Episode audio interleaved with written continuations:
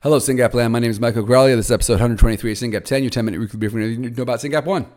Today is Friday, November 3rd, and I'm going to be flying off to a meeting in DC next week, which I'm excited to tell you about, but I'll tell you about that next week. I got three reminders for you and one big idea. And so let me let me blow through the reminders and we'll do the big idea. Reminder number one, the conference is in 27 days and the dinner tickets on Friday are separate. So if you haven't signed up for the conference, sign up for the conference and then remember to get tickets for Friday. I'll see you in Orlando in 27 days. Number two, DC families. There's an Epilepsy Action Network briefing on November 14th.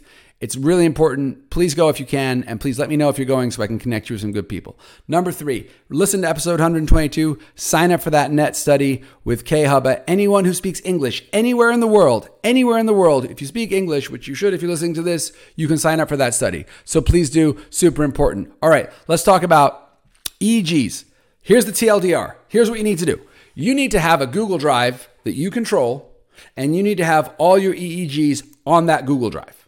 That's the, that's the message. That's that's all I'm going to talk about for the rest of this. Why do you need your EEGs? Because we need an EEG biomarker, and we cannot have an EEG biomarker until somebody can get all of our EEGs and analyze them. And getting EEGs is a pain in the tuchus. So let me just let me. I'm going to make two points. I'm going to explain to you that this is real and it can happen, and we can make it happen faster. And I'm going to tell you how to get your EEGs. How do I know it's real? 2021. Look in the show notes. Paper on Angelman. Angelman, the gene was found in 1997. First patients before that, because this is a syndrome, separate lecture. 1997. And then they got an EEG paper in 2021. 24 years. Next link in the show notes. Beacon Biosignals pu- published this year a really exceptional paper on SCN2A. G- first patient was found in 2001. 22 years. And that was really killer work by the folks at Beacon. That's an exciting paper. So 24 years Angelman, 22 years SCN2A. If we just let things take their natural course, our first patient was found in 2009. Does that mean we have to wait till 2029 ish for a SYNGAP1 biosignal? Is that acceptable? Of course it's not acceptable right? If we let things run their natural course, maybe one day somebody will get their hands on enough EEGs and do this analysis. But the natural course is too slow for our children. We have to move faster. So the question is, how do we move faster? How do we get it so we have a paper next year in 2024 about SYNGAP biosignals? That's the goal. Well, Everyone who's doing this work is going to need our EEGs. Let me tell you about uh, last week. I had a call. I was talking to the CEO of Beacon about this SCN2A paper. I said, "How do I get you to do this for SYNGAP?" He said, "Well, first of all, I need a bunch of EEGs." He said it's really expensive to collect these things. I'd have to go and pay people to go to all the hospitals and collect them. And do you have your EEGs? I have my EEGs. He said, how many other patients have their EEGs? I said, not many. He said, well, that's the problem.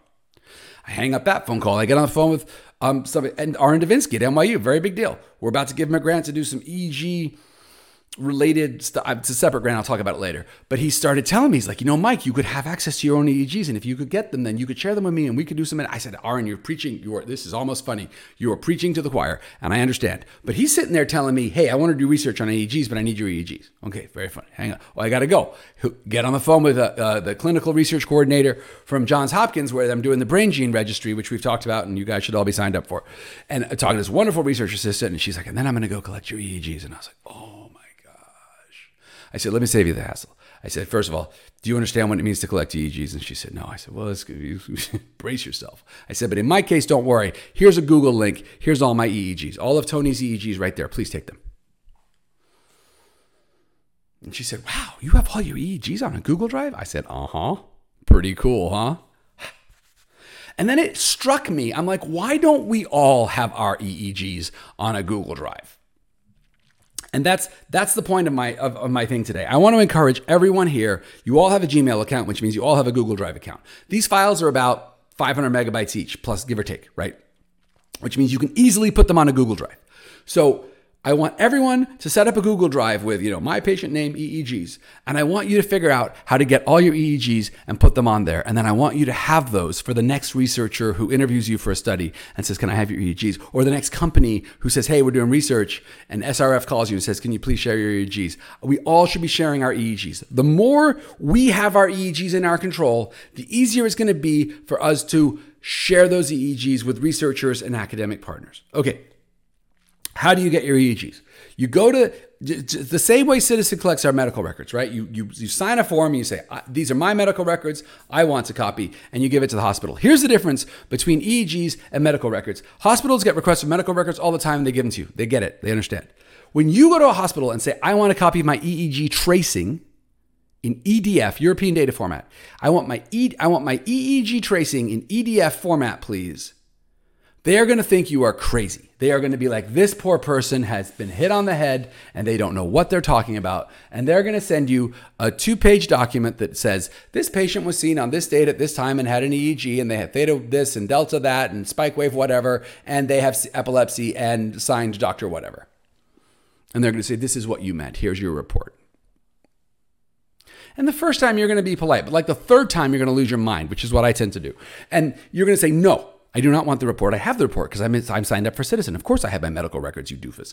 I want the tracings in EDF format. And they're just going to look at you like you've been hit on the head. They're going to say, you poor thing, you should see a doctor. No, I don't want to see a doctor. I want my tracings in EDF format. And they just, they do not understand that you actually want these files because they don't believe that anyone other than the precious few anointed neurologists who did a fellowship can even begin to decipher these things. And they're actually kind of right. Only neurologists can make sense of these. Indeed, only neurologists and companies like Beacon even have the software to open these things. I mean, nobody has any utility for these files. So they are rightfully a little bit confused as to why you want them. But they are out of their lane when they tell you you can't have them because of that because they're your files and you should get them, right? So you say, look, I understand no one's asked for this and you don't really even know how to give it to people, but I want you to figure it out and I want my tracing. And they're not going to be able to email it to you because it's too big, right? So they're going to have to burn it onto a CD if you remember what CDs are, or put them on a USB stick, or send you a Dropbox or a box or a Google or whatever link, right? Some kind of link. And that's how you're going to get them. And then once you get these precious files, you're going to put them in a Google Drive. And then, and then when you're doing the brain gene registry with Dr. Smith Hicks, or when you're doing, when you're working with Orrin Devinsky, or when you're working with whomever else you're working with, you're going to be able to take these files and share them freely. That's the vision. Because I'm telling you right now, guys, if I had that conversation three times in one week, we're all going to be having that conversation 10 times next year.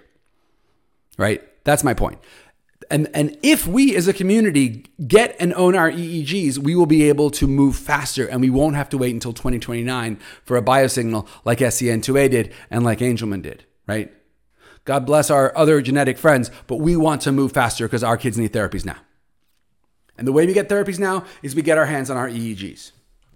Next question I'm going to get. Wait, Mike, don't our, aren't our EEGs in Ciitizen? Yes and no right? You log into Ciitizen, you're going to see all your medical records. And what Ciitizen does is they distill those down, they de-identify them, they, they, they take the critical data elements and they, and they share them with researchers and industry. Wonderful. Thank you very much. That's like distilled information. The EEGs are massive files, right? Tony's EEGs add up to like a few gigabytes of data. And by the way, just to prove my point, I will share in the show notes a link to a folder with all of Tony's EEGs go for it. Download those files. Have fun. You're not even going to be able to open them, right? That's my point. There's precious few people who know how to open these things and even fewer who know what to do with them.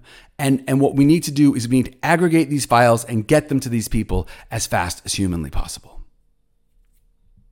And so, um, that's my message today. I want you guys to get your EEGs. I want you to start collecting them and I want you to have them to share. And by doing that, we as a community are going to be able to share them with researchers. If you have questions about this, ask me. Um, we will we will put together a standard letter, uh, like a medical records request letter, and I will probably put out a blog that I attach this uh, episode to where I say these are the steps to request your tracings because I really urge you guys to please get your hands on them and share these out. Um, with anyone, any researcher who asks. That's how we're going to get a biosignal by just good old fashioned guerrilla marketing, everyone doing it for themselves, getting these folders in, in, under your control and sharing them freely. Thank you so much for listening. Have a wonderful weekend, and I'll see you at the conference.